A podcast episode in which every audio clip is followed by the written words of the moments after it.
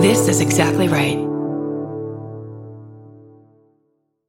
Hi, I'm Daniel, founder of Pretty Litter. Cats and cat owners deserve better than any old fashioned litter. That's why I teamed up with scientists and veterinarians to create Pretty Litter. Its innovative crystal formula has superior odor control and weighs up to 80% less than clay litter. Pretty Litter even monitors health by changing colors to help detect early signs of potential illness. It's the world's smartest kitty litter. Go to prettylitter.com and use code SPOTIFY for 20% off your first order and a free cat toy. Terms and conditions apply. See site for details. Hi, I'm Erin Welsh. And I'm Erin Allmann Updike, and we're the hosts of This Podcast Will Kill You on Exactly Right. We're back with our seventh season, which is bigger and better than ever. Because guess what? We're now a weekly show. This season, we're tackling everything from long COVID to norovirus, from the supplement industry to IVF, and so, so much more. New episodes drop every single Tuesday. Follow This Podcast Will Kill You wherever you get your podcasts. You guys, we have some tour updates for you for the My Favorite Murder live show tour. Are you ready? Listen to this. Wednesday, September 6th, Auckland, New Zealand. We're going to see you soon. Come to the show. Uh, th- Sunday, September 10th, we'll be in Melbourne at the Comedy Theater. Just, we added a third show to Third frickin' show. Tuesday, September 12th, Sydney, Australia at the frickin' Sydney Opera House. Yeah. That's the second Sydney show. We really want to sell the Opera House out. How cool would that be? Uh, Friday, September 29th, we're going to be at the Fillmore in Detroit, Michigan. That's the second d- second night, second show that night. Saturday, September 30th, Toronto, Canada. And then we have a couple new tour dates to um, announce. One day, I'm sorry. It's okay, go. You got it. All right, and then we have a couple new tour dates. Wednesday, October 18th, Minneapolis. Uh, we will be there. Does that say Minneapolis, Michigan? It does say Minneapolis, Steven? Michigan. And that's why I didn't say it. Wait, where's Minneapolis? Oh shit. you just Georgia real hard. Wait, where's Minneapolis, Michigan. Oh, Minnesota. Minnesota. Oh, whoops. Even Sorry. I know that one. Guess I'm going to Minnesota. It's not just us. uh, okay, so we're, we're going to be in Minneapolis on Michigan. Wednesday, October 18th. Yeah, Saturday, November 11th, Dallas, Texas. There's a late show. And also Saturday, December 9th, we'll be in Kansas City. There's We're adding a late show at the Midland Theater. Fuck yeah, Kansas City. Oh, go to myfavoritemurder.com slash live. We also made a Facebook event page on our Facebook, myfavoritemurder.com slash MFM podcast with links to buy the correct non-scalped tickets. Yes, and then also once you get your tickets, those are the pages to go to to check if there are any updates, if you hear rumors of cancellation, if you hear anything to change, just go to our MFM Facebook um, live show pages and you can get all the latest information there. Right. So a pre-sale is on now and the password for pre-sale is murderino in all lowercase. Bye.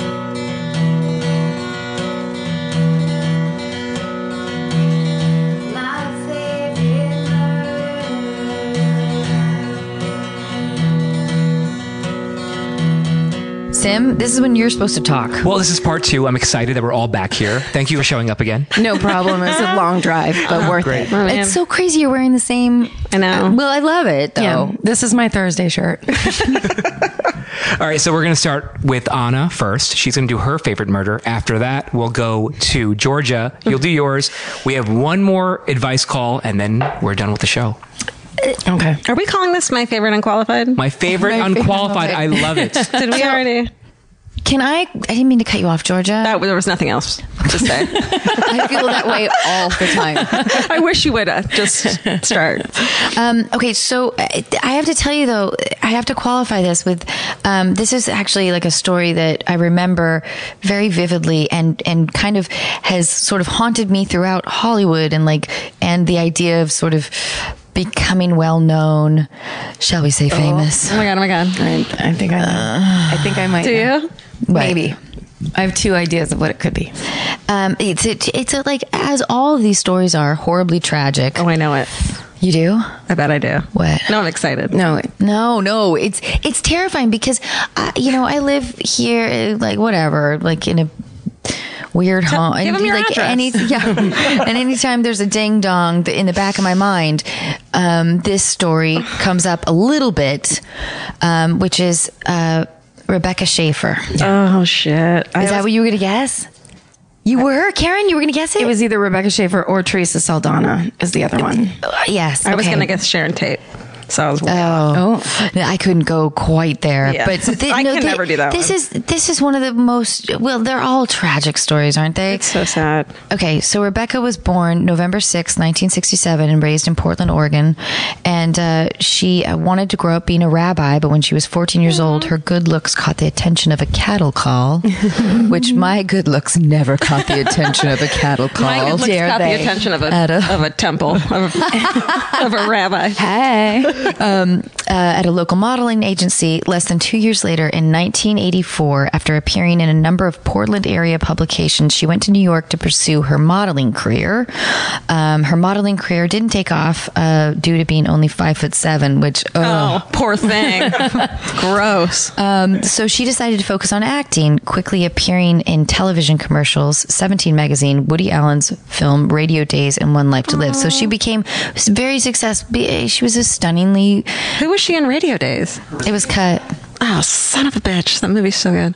In 1986, at the age of 18, her work caught the attention of Los Angeles casting directors, and she was cast in the CBS sitcom My Sister Sam, playing the character of Patty. Sam's uh, Sam's next door Sam's girl next door sister. What the fuck? Who wrote this shit? yeah. Okay. Anyway, now she's living in LA. Rebecca was on the fast track to stardom. Can I just say that my sister and I loved my sister Sam from the second it came out. We loved her so much. She was just one. She looks like one of those classic all American girls.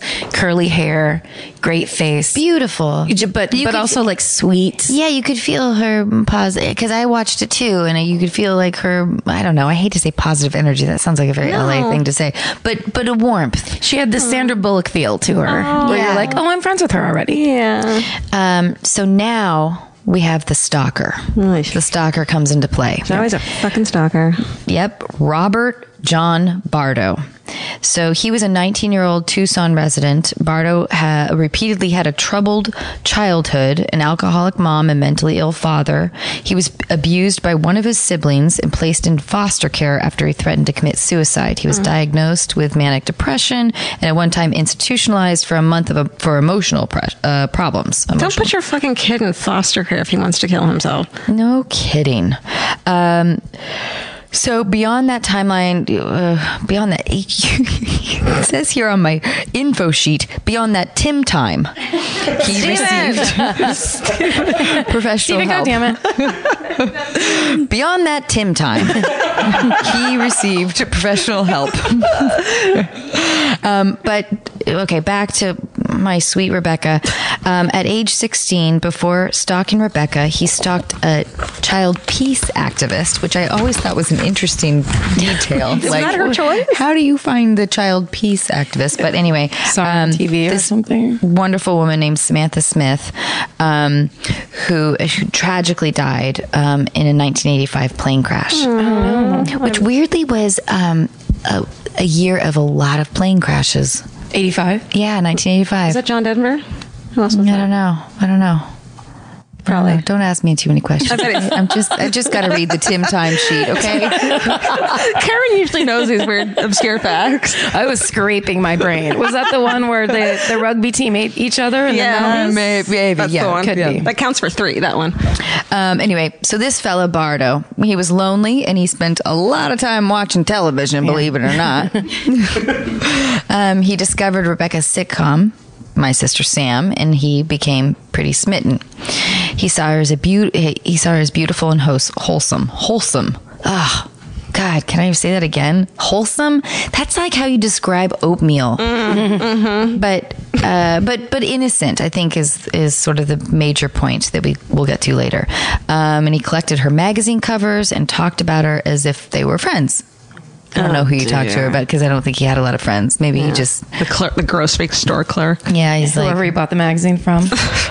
So over the course of three years, he wrote, you know, a ton of letters to Rebecca, and one letter was answered by an employee of Schaeffer's Rebecca Schaeffer's fan club, and and he was encouraged by that. He came to Los Angeles hoping to meet her on the set of her sitcom My Sister Sam, but he was turned away by Warner Brothers security. He was pissed. He returned a month later armed with a knife. But security guards once again prevented him from gaining access to the ac- actress. I don't know why.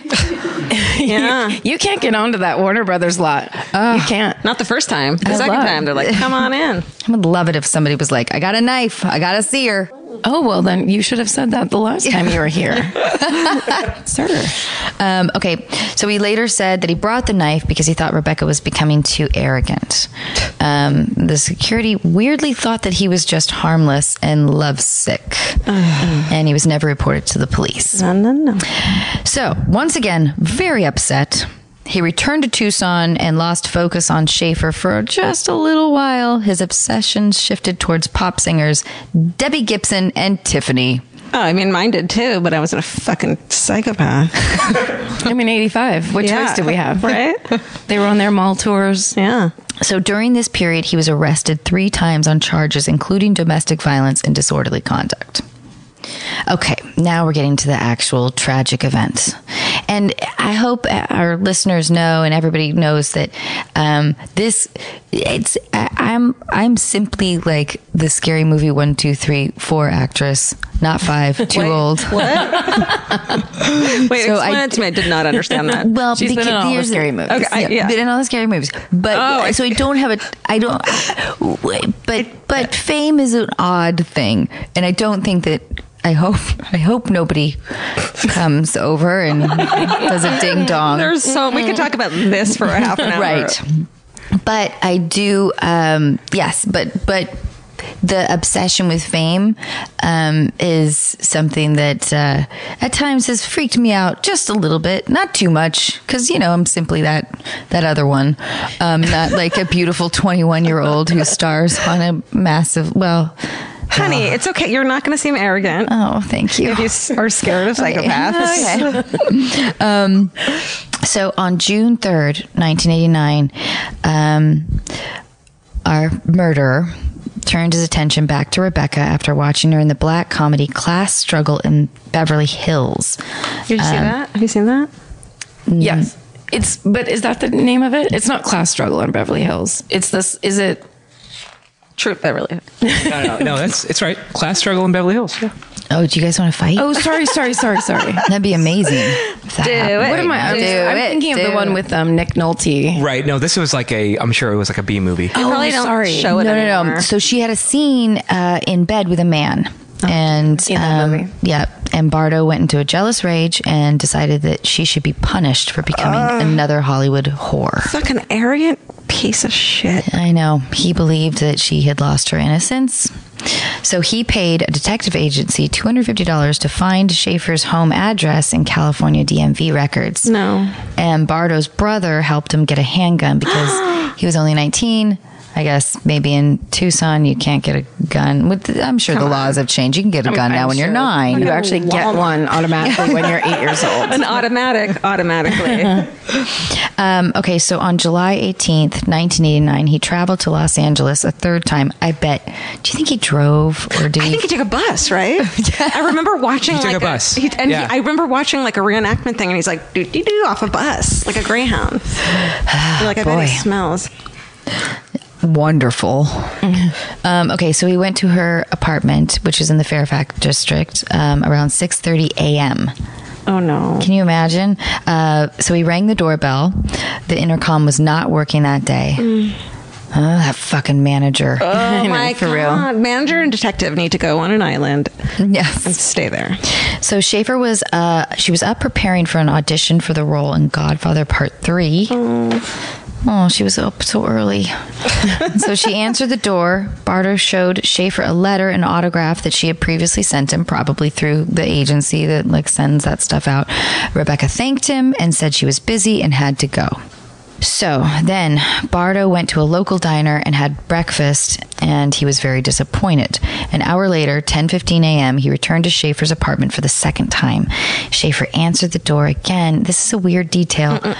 I know it's weird. Wearing a black bathrobe, which maybe she looked, incre- of course, she looked incredibly hot, and maybe that agitated him even more. Mm. She was about to get dressed for her audition. He pulled a gun from a brown paper bag and shot her in the chest point blank range in the doorway of her apartment building.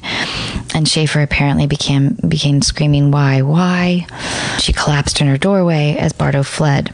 Uh, a neighbor phoned paramedics who arrived to transfer to Cedar Sinai Medical Center, and she was pronounced dead 30 minutes after her arrival. And she was 21 when she died.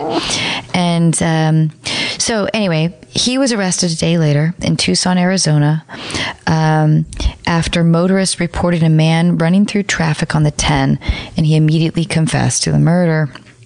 So, in 1991, he was brought to trial and prose- prosecuted by Marcia Clark. Isn't that? Whoa. Yeah. That's so weird. Yeah. And during the trial, Bardo claimed that the U2 song Exit was an influence in the murder. The song played uh, in the courtroom as evidence. Which one is that? S- Someone sing it to me. I don't know that. one. Every breath. No. Uh, I swear to God, I feel like you two would know so much trivia. And sorry. no, um, I don't. Uh, yeah. Oh boy, it's so. This is a hard one for me to talk about. Yeah. a little Yeah. bit. Uh, well, they're all hard, aren't they? To They're all degree? awful. Yeah. Um, so Bardo's attorneys argued that he was mentally ill, that schizophrenia had led him to commit the murder. So he was convicted of capital murder and he was sentenced to life in prison without the possibility of parole. But here's the good, sort of good news after all of this is that um, the Driver's Pr- Privacy Protection Act was enacted in 1994, which prevents the DMV from releasing private uh, addresses. So there are now anti-stalking laws in every state. And in 1989, in the wake of the murder, LA police created the nation's first team specializing in stalking investigations. Also, California was the first state to criminalize stalking in the United States in 1990, following her murder and a string of other high profile uh, um, assaults. Um, but also that that also came on the heels of Teresa Saldana. Um, so that is something that I just resonates with me just because of the obsession, I guess, with fame and how scary sometimes it can be when people feel very familiar with you. Yeah. Yeah, they know you, so it's not weird to them that they're coming to talk to you and they Yeah. don't ever flip it and see that it's like something out of the blue. Also, it just kills me because that idea of like you move to LA, you get a job, you get like a good apartment, right. and you're in that mode. I'm sure she didn't think I'm famous because she was like, it was like, a, you know, she's on that show. Maybe she's in one, she's in one movie or whatever. But And I feel like in LA, you get people talk to you a lot less. Like they know that, you know. And I think that people th- maybe think that, um, like, like I imagine now, like at the time, she probably was making a nice chunk of change, but probably not enough. She was still living in an, apart- an unsecured apartment, Right. And because why wouldn't she necessarily be? And um, I just want you two to know that I have a fucking ton of cameras around here. Do you? That's fucking right. So Well, I- if yeah. either of you try to take me out, I've already spray painted over half of them. I'm to finish Fuck you. before this. well, listen, like I, I want to reiterate, I'm 40. uh, you know, That's it? like, That's it's all I not, got? It's not the sexiest of murders if somebody comes like. I'll just uh, to make you feel better. It took me fucking forever to find this house, so uh, I think you're okay. Even if they could break into the Yeah. Give them the address and be like, I bet you can't find it. Go, go ahead. Challenge. it is. I mean, it's just super sad. Sometimes those are the only highlights of when we tell our stories. Is stuff like that where you know it's the- such a tragedy that sh- that sh- Rebecca Schaeffer had to die, but then they finally were like, "Oh, that's right. You shouldn't be able to know anyone's address, and you shouldn't be able to walk up to anybody's house, and you shouldn't. If you tell eight people that you're obsessed with somebody, that should count against you. Yeah. You know, stalking is a very serious thing. That's not, that wasn't, and it's probably still not taken seriously by a lot of law enforcement officials. Well, no I mean, offense. It to is, all it of is them. now. Right. It is the point. Yeah. yeah. yeah, like you were saying that it hasn't been taken seriously because there's so much ego involved. Like there's a dismissal of that, especially as a woman. Um, having said that, if anyone out there would like to stalk me, um, No. No. please submit your application. No. No. Let us know Cancel. cancel. History of violence. Edit that out. Edit that out. wow, that's. I'm so sorry. Oh, that was a rough I one. know, I know. So sad. But like you were saying, Karen, that thankfully it's changed some things. Well, and also the Teresa Saldana story is so insane. I saw that as a kid on TV, the Is she made the for TV sister movie. from Poltergeist? That's Dominick Dominick Dunne's Oh, daughter right. Dominique. No, it's um it was uh it was the woman who was the wife in Raging Bull. So she was just starting her acting career and getting kind of amazing parts.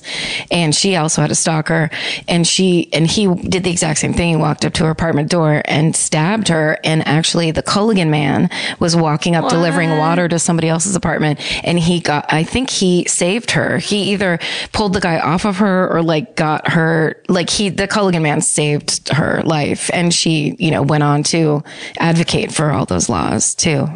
That's like the end of so many of our stories are like, you know, the the victim's family then went on to Do great things. amazing right? things. That's like the only way I feel like you can personally survive these horrific things happening is if you try to make it worth like make yeah, their make their their the tragedy worth Right. like hopefully prevention of Right. Like we did that. We've done tragedies. the uh, Amber Law, Amber Alert Girl. We Amber, um, and we did um, Megan's Law.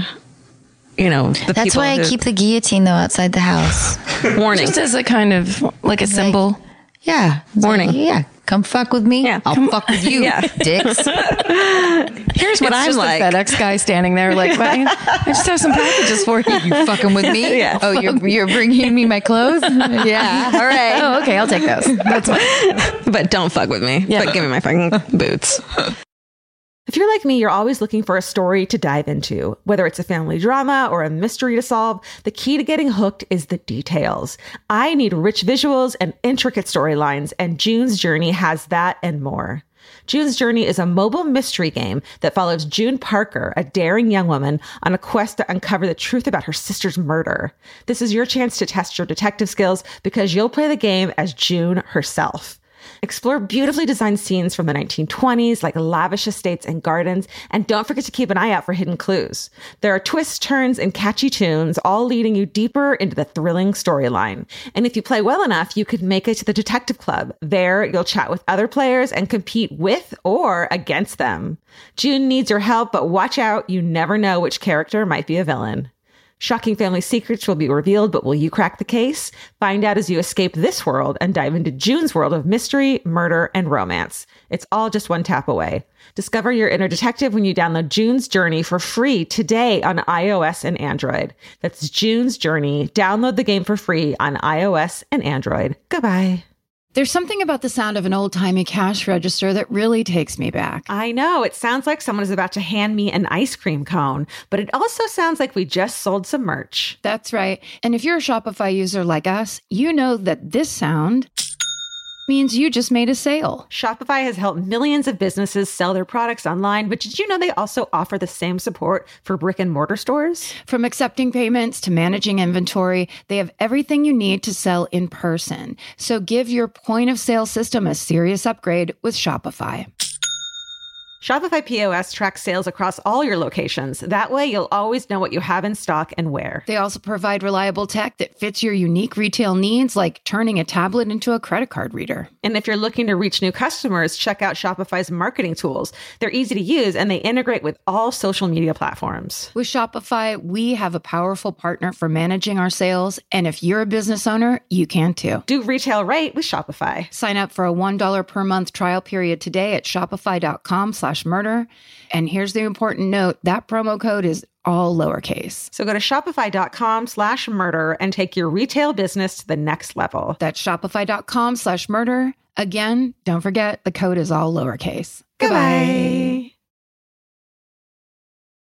Georgia, what do you have for us? Well, I have a serial killer I'd never ever heard of. In one of those, like there's this um this BuzzFeed or web some website that I found that like like the the craziest murderer in every state and this guy was Florida, so you know he's fucking top notch. you know what I mean? I love it that we have like cr- like Washington crazy serial killers and then Flo- like Yeah. it's a yeah, I love it. Right. And we're doing three shows in Florida. And Florida was like, when are you going to come to, to do a live show here? And we're like, oh, you have the best murders. We're coming there for three shows. Like, there's no other state that we're doing three shows in. Um, all right. September 15th, 2004. Um, so, friends of Michelle Jones, she's a pretty, vivacious 37 year old executive at the Golf Channel in Orlando, were worried because they couldn't reach her, which is like the beginning of every murder story, right? Uh, Michelle's aunt and uncle, Charlie Brandt and Terry Helfrich, were staying with her for a few days because they had been evacuated from their home um, in a seafront villa near Key West. There was uh, Hurricane Ivan was coming, and they had to get the Oh. fuck out of there. Michelle uh, is like the niece, and they're Like very the least sexy name for a hurricane. Sorry, Ivan. Ivan. Did you hear the thing about how uh, hurricanes named named after women kill more people? Oh no! Because they don't take them seriously. People don't take them seriously when they're named after women. Anyway, um, da, da, da, da, she's close with her aunt and uncle. She invited him to stay with them. So, uh, so Michelle's mother, who was Terry, the aunt's sister, called one of Michelle's friends and was like, "Can you go check on on her?" So the friend finds their mail overflowing, newspapers from days earlier on the lawn. No one's answering the door when she knocks. The door's locked. She walks around to the garage, sees lights on through the windows. There's cars parked in the driveway, so she calls the cops. They arrive, they enter the home, and quickly run back out and vomit in the yard, horrified by what they had found inside. Um, so inside, reclining on the couch, is the body of Michelle's aunt, Charlie's wife, Aunt Terry. She's been stabbed seven times in the chest. And then her clothes had been removed, but she hadn't been sexually assaulted. In the bedroom is Michelle's body. She'd been stabbed only once, but then she had been disemboweled. Her heart and organs had been removed, and she had also been decapitated, and her head was sitting next to her can't body. you didn't lead with that part. There's a lot. This She's is like walking Karen- us through the house. We're going room by room. We're going right. Karen was like, "Should we warn people about the murders first? And I was like, "Don't worry, mine's way fucking worse. so we should warn this." Um. So her head's next to her body. The weapons that have been used in the crime were the knives from her own kitchen. Then in the garage, Uncle Charlie we find in a state of decomposition because of the heat. Uncle Charlie's body is hanging from his neck by a sheet from the rafters. He's dead, and then the investigators determine that it was a suicide. So there's Seems no like it, right? I mean, there's no suicide note. And there's no way of knowing exactly what happened, but because of the lack of a break in or any other explanation, they conclude that Charlie was the murderer and it had been a murder suicide. So, Uncle Charlie, I'm going to call him that because it's easier to remember him.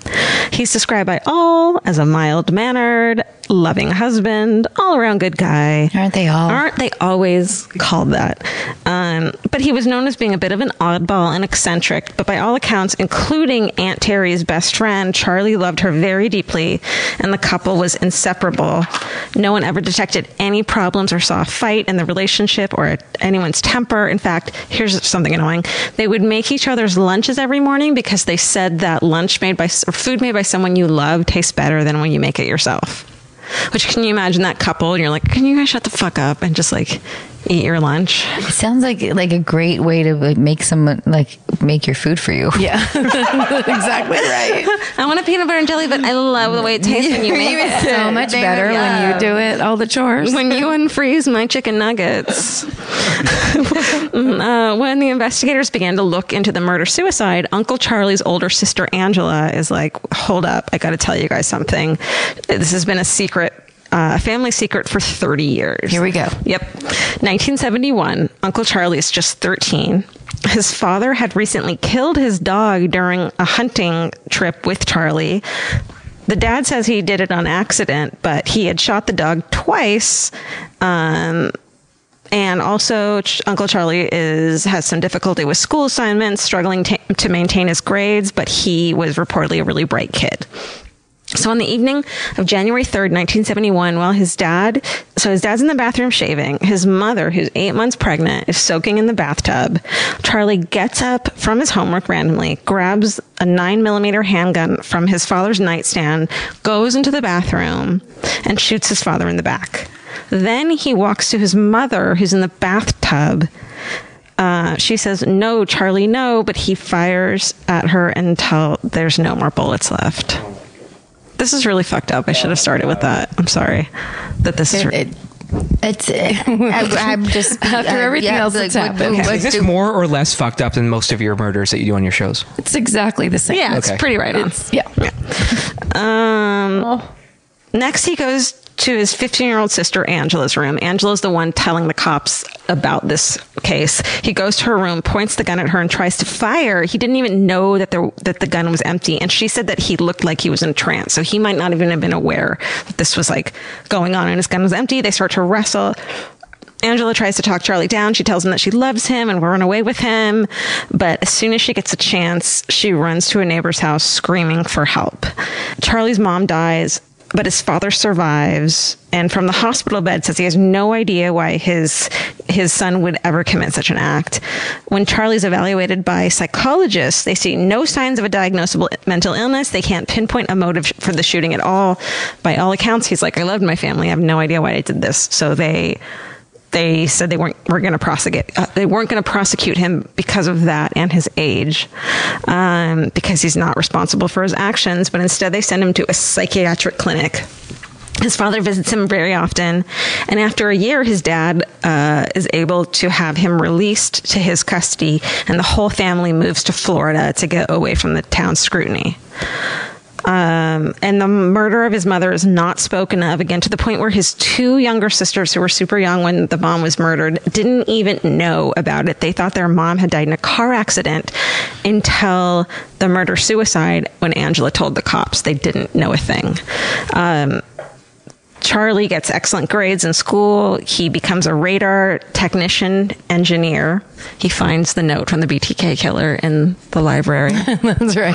That was his favorite book. Mm-hmm. Um, Referencing the old episode. yeah. Everybody. Oh shit, I forgot that. it's a, week later. Um, Angela, his sister, marries a dude named Jim. Finds out about the brother Charlie murdering their mom. Still becomes good friends with him. So once Jim the, his brother-in-law and Angela are getting a divorce. On the topic of revenge, Char- Uncle Charlie says, "Well, you know, the perfect revenge is you kill someone and you cut their heart out and then you eat it. That's the perfect revenge." Whoa. Okay. Uh, but Jim, despite that, sets Char- Uncle Charlie up with a friend of his new girlfriend. This friend is Aunt Terry. After six months, they get married. Can you imagine setting your fucking friend up with someone who said that? No. No. That's the correct answer. Um, no. um, absolutely not. Um, let's see. And they're, I, we don't know if Terry knew or not about the murder of the mother. Um, and okay, so let's go back to 2004, post murder suicide. The police find out about the fucked up stuff from Charlie's past. They begin to take a closer look at the murders of his wife and niece. So, can I really quick ask a question? Always. I just don't understand. As a kid, he kills his own mother, Uh-huh. tries to kill his father, And a sister. and his sister, but the sister lives. Yeah. So then he just goes to a psychiatric hospital for a little while, and then they're just like business as usual. Yeah. Less than business as usual, like hiding stuff. And the dad is like, the, the, the way that, mm, this is speculation that could get me sued. Can I do this? Of course. If I preemptively, we I'm have a lawyer in the sue room. He must have been, some shit must have been going on in that household that his dad was like, nope, I want my kid out of there. Everything's fine. You know what I mean? Wink, wink, nudge, nudge, molestation. Wait, will you spell it out for me again? she said the actual word. I think that's Wink. This, the word was wink. Uh, he winked at his son a lot. he nudged his kid a little too much, too much win- winking and nudging. I don't know, man. It just seems a little too. So like, you think the dog thing was almost just like the straw that broke the camel's back, but really he was being molested, yeah, and that's why the father wouldn't turn him in because that all would come out. yeah, and then we have that thing about like if someone's molesting, if a you know, like killing the mother as well is always like a really weird thing because if you have an issue with your dad, why would you, you know, the mother would never step in, that kind of thing. Speculation, Your Honor. Do you know what I mean? Mm-hmm. Okay. Please approach the bench. Um, all right. Okay, so they begin to take a closer look. They note that the amputations inflicted on Michelle, the niece, were not amateur, but were accomplished with skill and experience. They search the couple's house. The couple's house is still boarded up from the hurricane. Um, and they find a bunch of fucked up stuff. They find the bedroom door. So bedroom door's open. I never close my bedroom door. When they open it, on the back of the bedroom door is a really creepy illustration poster of the female muscular and skeletal system. And she has like a bun on her head and it's like a cartoon drawing. It's like so creepy. It's not just a skeleton. It's like a female skeleton with a face. And, and muscles. You're muscles. So it's like one of those oh. weird, you know, that Anatomy. Weird, yeah. Oh, when you like a pop up book kind of thing? Well, no, I was thinking of there was actually an art installation of a guy Oh, that was yeah. like, remember the thing? And I was just like, that person is a serial killer that made this. Who would want to go and like mm-hmm. show what people look like with no skin? Like embalming someone. Right. And then putting it up as art. but really just skinning them anyway. You're, I got nauseous at that art installation, quote unquote, and had to leave. It was so disturbing. Of that one of like the human body. Human anatomy. bodies. Yeah. Bodies. Yeah, I saw it in New York, and it. I, it's, I, I don't have too many regrets in life. I mean, I, I should. I should have more. but that one is one Yeah. of my regrets.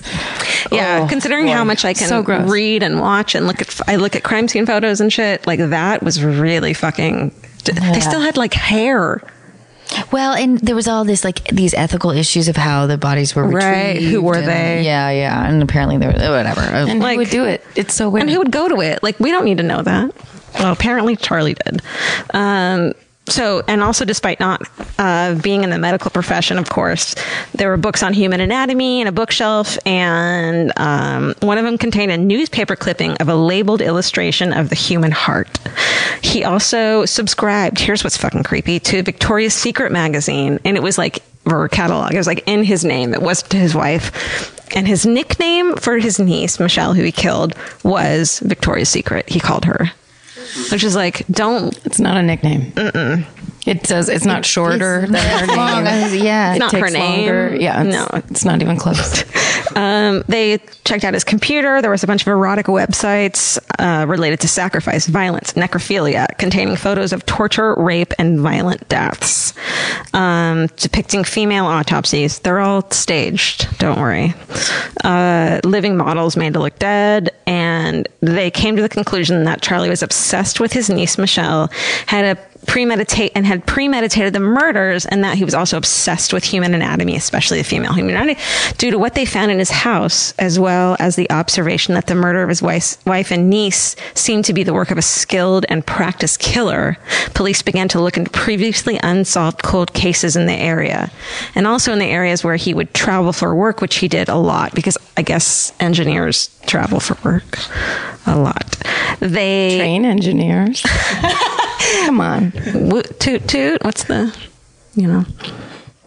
They sent out a description of the MO disemboweled, decapitated, clean cuts, surgical precision, and they quickly got a ton of hits from other police stations. So his ties to an additional murder were uncovered by not investigators, but by the uh, producers of the show 48 Hours, which is like, fuck yeah. There's a really good episode of this on 48 Hours. They passed along the information to the authorities. So in July 1989, off Big Pine Key, Florida, two fishermen found the body of Sherry um, Perisho. She was 38. She lived in a small boat and had been seen riding her bike earlier that day. She'd been in the water dead no longer than 12 hours, and the site her body was found at was a thousand feet away from Charlie Brandt's Big Pine Key house thousand feet away. Her head had been severed and her heart had been removed. Um, and he, Charlie resembled a sketch of a man seen crossing the US 1 near the, uh, nearby on the night of the murder. And Jim, the fucking dude who set them up, who had, uh, who had set them up said Terry told him that Charlie came home that night wet and covered with blood around the time Sherry was killed. And she was like, What the fuck? And he was like, I was fishing and I killed some fish. And then in November 1995, along the Miami Dade County Highway that Charlie would have had to use to get in and out of the Keys, the mutilated body of Darlene Toler, she was 35, she was discovered in a plastic bag and her head and heart were missing as well. So since then, 26 murders going back as far What? as 1973, which is when his dad checked him out of the insane asylum and took him to Florida. So that means he was 15 years old. Um, they have had possible links to Charlie, but six murders have been positively identified and ascribed to Charlie. So Charlie Brandt, the fucking serial killer that I had never heard of, a possibility of 26 murders going back from when he was 15 years old, two years after he killed his fucking pregnant mother. That's it. The head and the heart, huh? The head and the heart. Fuck.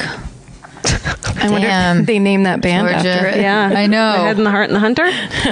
oh, no, there's an actual. Yeah. Yeah. Oh, well. I've never heard of that guy. No, right? Yeah.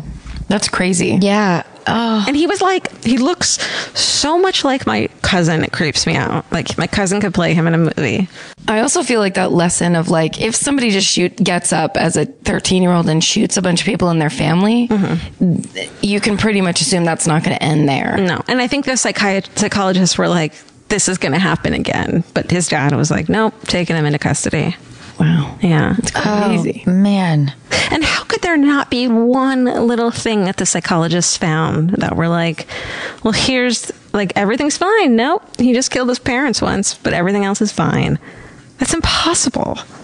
I do. Yeah, it does feel like I think maybe now.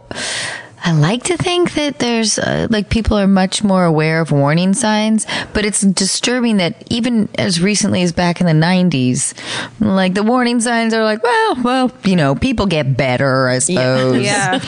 Let's have a positive attitude about this guy. Once he has his own apartment, has, he'll be fine. Right. Yeah. Yeah. Crazy. Well, thank you for your Really? Latest favorite murder. There's no real way to transition to a call from this. I know. Believe me. Unless How do we? Our shows are so different. our signs? Yeah. so different. I'm a Taurus. My sign Uh-huh. is stop. It. I'm Georgia, a Gemini. what are you? I'm a Uh, Gemini. Ge- okay, I'm a Sag. Oh my god. I have no idea what the fuck Sim is. Nor do I want to. I to. don't either. I have no idea. you know I'm a Gemini. Are you? Oh, we're so much fun. Because we're fucking batshit. Hell yeah. I saw. I actually saw a thing and it had a list of uh, like the most well-known serial killers, and most of them are Gemini's. Yeah. or it's Gemini or Virgo. Virgo. Yeah. Amazing. Gemini men are specifically or particularly crazy. Gemini girls are just fun drunks. No, I love you. All right. Well, because I'm the when someone says that to you, it's because you're crazy. Because you're a great person. I mean, are we ready to call Leah? Leah. Yeah, let's All right. call let's Leah. call Leah. She's in Ohio, and she's 28. Aren't we all? Uh-huh. Did you say aren't we all? Georgia, have you ever been blown away by the most simple dish at a restaurant, like perfectly scrambled eggs? Oh my God, yes, Karen. And then all I want to do is make that dish at home and eat it every day. Well, you probably could, as long as you have the chef's secret ingredient, made in cookware. Made In was created to bring restaurant quality performance kitchenware to home chefs around the world. For years, they've built their business by supplying restaurants and top chefs with high end cookware. Some of Tom Colicchio's most treasured dishes at his restaurant Craft are made in Made In. Whether you're cooking for professional critics or just the critics you live with, your meals will benefit from the quality of Made In products. Like their carbon steel cookware, it combines the best of both cast iron and stainless steel clad, so it's rugged enough for grills or an open flame. It's the MVP of summer cookouts and cook ins. What I really love about made in cookware is that it actually makes something like having a Memorial Day barbecue much more convenient because you can keep everything on the grill. If you need to throw, say, a pan of garlic up on the top while you're grilling your steaks on the bottom, it's strong enough, durable enough to do that. If you want to take your cooking to the next level, remember what so many great dishes have in common. They're all made in, made in. Save up to 25% this Memorial Day from May 18th through May 27th when you visit madeincookware.com. That's M A D E I N cookware.com. Goodbye. Hey, it's Kaley Cuoco for Priceline. Ready to go to your happy place for a happy price? Well, why didn't you say so? Just download the Priceline app right now and save up to 60% on hotels. So, whether it's Cousin Kevin's Kazoo concert in Kansas City, go Kevin, or Becky's Bachelorette Bash in Bermuda, you never have to miss a trip ever again. So, download the Priceline app today. Your savings are waiting. Go to your happy place for a happy price. Go to your happy price, Priceline. Hello? Hey, Leah. How are you? It's Sim. Oh, hi, Sam. How are you? I'm going to introduce you to Anna right now. Hi, Leah. Hi, Anna. Thank you so much for for you know being with us here tonight. So, Anna, can you introduce our special guests? Um, we have Karen and Georgia from My Favorite Murder, which is an awesome Hi. fucking podcast. Hi. Hi. It is. Hi. Hi, Leah. Leah, you wrote us. You wrote us asking if it's okay to hook up with your cheating friend's ex-husband. Tell us your story. I mean, your story is kind of uh, yeah. This is interesting. This is fun. Start from the beginning. Okay, so two years ago, um, I was training a new girl uh, at the place where I worked then, and her name was Janie, and she had just moved to Ohio. Um, and she had moved to be with her fiance, um, and we found out that her fiance was actually one of my old friends from high school. So Jamie and I, we became really close. I mean, we were doing everything together immediately. We just got along so well. Um, and so we became friends and it was really fun. Uh, it was so fun to hang out with her and her fiance because, uh, you know, we had a past history too. Uh, so Jamie and um, Dustin, her fiance, they started to have some problems, uh, and I was the first person to give them advice about them. We kind of lost touch, Janie and I did, uh, when I started a new job that was kind of farther away. But I would stop in every once in a while to my old job and just see her and see how she was doing. Uh, so one day I stopped in and she told me that her and Dustin were getting a divorce. And I told her, you know, whatever I can do to help. So the next time that I stopped in, uh, she was there and she looked kind of nervous. Um, and I found out why soon enough. It was because her new boyfriend was there. And it was a boyfriend that she met while she and Dustin were married. So they were together, um, and I found out she had told me then that she had cheated on Dustin. Uh, she had cheated with him with with two different guys, and starting three months into their marriage, uh, they got divorced about a year later. So Dustin had gotten a hold of me because I was kind of I was going through some stuff, and he was going through some stuff, and we caught up, um, and we ended up starting to hook up. And I've been so torn about it because. Y I want to be a good friend, um, and I guess I've never been in a situation like this before. So it's all kind of weird. Uh, eventually, I thought, you know, I have to at least ask her if we can be friends. And so I did, and she actually she hasn't talked to me since. She was so mad at me for even asking. Sorry, if you could So- be if you could be, can be friends, friends with, with Dustin? Dustin, exactly right. Yeah, if it was okay for Dustin and I to be friends, yes, yeah, to hang out. Um, she got she got really mad, yeah, and we haven't talked since. So I guess that's kind of where I'm at. Is number one, I don't know, is it okay for Dustin and I to be hooking up? It's the best sex that I've ever had in my life. then yes. so nice to me. I mean, like selfishly, that's I yeah, I can't. Yeah. Honey. so there's that, and then and and it's also it's something that I would never ever do. I would never hook up with a friend's ex in different circumstances ever. I think we. Um, and and then You don't number even- two, you know, should I, tell her? I guess. We've got some answers Yeah, for you. we have them Leah. already. You're such a good, good. sweetheart. You're not a bad person. No, at and all. uh, you know Okay. what? A, a dude would never be asking these questions. No fucking and, way. And women, we beat Okay. ourselves up so fucking much. Look, here's the thing. She cheated on him. Uh, not, it didn't even matter what she did because you already had a relationship with him. You already knew him before. So she was Right. actually the new friend and then she got rid of him. So it, that's like you, it doesn't matter what happens after that because if that relationship ends, you get to do whatever you want. And her being mad at you after she cheated on him and then has someone else in her life Yeah. to even want to be friends with him, that is insane. I think you're Yeah. going by her rules. Totally. And you're kind of like taking her framework of the situation and going, is this okay because she said it isn't? It's absolutely okay. And it doesn't sound like someone that I would really want to be friends with anyways. So you checking you checking in with her and It's generous. It's so sweet and generous, but not necessary. Yeah. You don't you don't owe her anything. And you know, you guys are you're not going to get married, maybe, but you're getting your fucking sexual healing. And like, it has nothing to do with her in any way. And cheating on someone's three months into a wedding, you know, that's probably not the, or a marriage. It's not the first time she did that, probably. It, it wasn't. Ah, I was but I mean, right. it doesn't matter. Yeah, it doesn't matter what she does. It doesn't matter. It's so true doesn't. It because because it sounds like you know you might not value her friendship as much as you do like other friendships or relationships and life is fucking short and I don't I don't think you owe her anything. I mean, in this situation, it's. I think it's interesting the the idea that uh, she they broke up. I mean, that was over, right? So it's not. She wasn't. She didn't get. This girl didn't get cheated on by the guy that you're hooking up with. So the idea that she's mad at you when she is absolutely not the victim in this situation, she she went and did exactly what she wanted. Mm-hmm. So why don't you get to?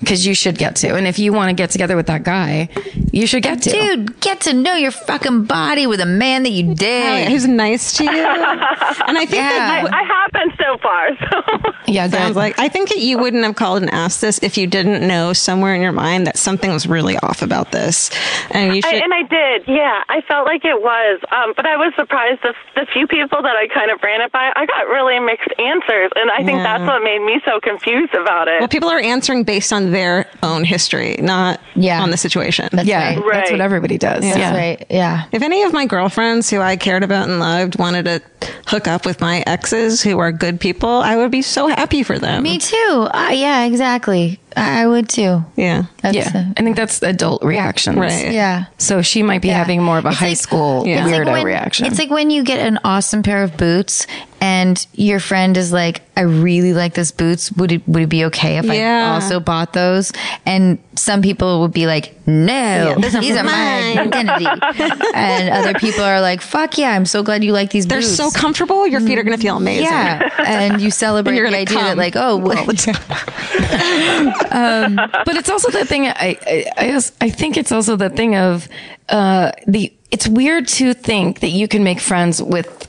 Say a narcissist. It's weird to think that mm-hmm. you could have a good time and have a good relationship with a person who's actually deep down incredibly Right. selfish or incredibly That's self-serving. So I think you ha- you're having doubts because you, the two of you hit it off and had a good time. But maybe a lot of the reason you had such a good time with her is because the boyfriend was there who you really liked and maybe have liked for a long time. So he evened it out. The fact that she fucking kind of sucked.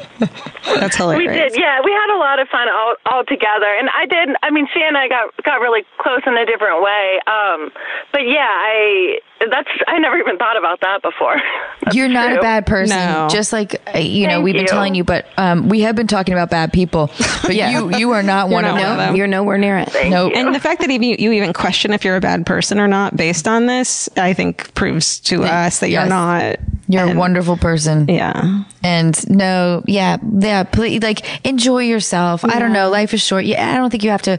Like, I would encourage, like, encourage you to distance yourself. I mean, you already have already from, um, from the friend, the gal, but, I, but also, you know, I don't know how much social media has to play in all of this, but I would also encourage like easing up on any of that because that always gets anybody into trouble. But I would, I would just like, yeah, have, have, I don't know. I don't know. You're your in your twenties. Yep. Get your nut. Get yours. Yeah. Well, I, Leah, I think this is pretty obvious here at this Leah, point. that, are you Yeah. okay with this? Just, uh, Yeah, just I I have a am. great I mean, thank you. Yeah, I do. I feel a lot better. yeah. Hey, Leah, thank hey, you. we love you. Thank, thank you. you so much. I love you too. Bye. Thanks. Bye, Leah. Get Bye. We laid. love you. I love you Did you say too. get laid? Yeah. All right. This is we're coming to an end here. I guess end here. Sim's doing the finger. Wow, that's it. That's the wrap it up finger. He's giving us the finger. Yeah. this was Hey, amazing, You guys. guys, thank you so much. Oh my god, it was Thank so you. fun. Thanks for being in my us. creepy house in the creepy room talking about incredibly creepy things. Such a creepy thing. and you do gave this all the amazing advice. This is a lot of fun. I mean, let's do this once a year if we can. You want Totally. For sure. We're? Once a week or next once a year? We're going to be here All next right, let's do it once a week. Perfect. Sounds good. Um, anything do you want to tell people to follow you anywhere or anything? I don't know. Sim is always telling me to do this part. I don't know. I don't. it. I'm not really. I, to don't, I do stopped doing it. yeah, we have like on social media on Instagram and stuff. I'm sure you guys have it Follow too. Steven. Steven Follow Ray Steven. Okay, your producer Steven Ray Morris. Yeah. Our Twitter is my fave murder. Sometimes Your I can't okay. find it because Great. I don't. I, like, that's the how I made it. I don't remember why. We are at Unqualified. I guess we're because we're promoting on your show as well. Oh So yeah. that's great. Tell- Wherever- oh, sh- yeah. where can everyone find you guys? Uh, they can find us. um, yeah, unqualified. Subscribe, leave a review. Um, Thank you, other than guys. that, thank you so much. Thank you so much. Anna, stay sexy. Oh no, Oh, that's go on. And don't get murdered. That's how we always end yeah. ours. Wait, now you go yours. I always say "fuck you, Sim." Oh, fuck you, Sim. Fuck you, Sim. Don't get murdered. Good night, everyone. Bye. Good night. I love you, listeners.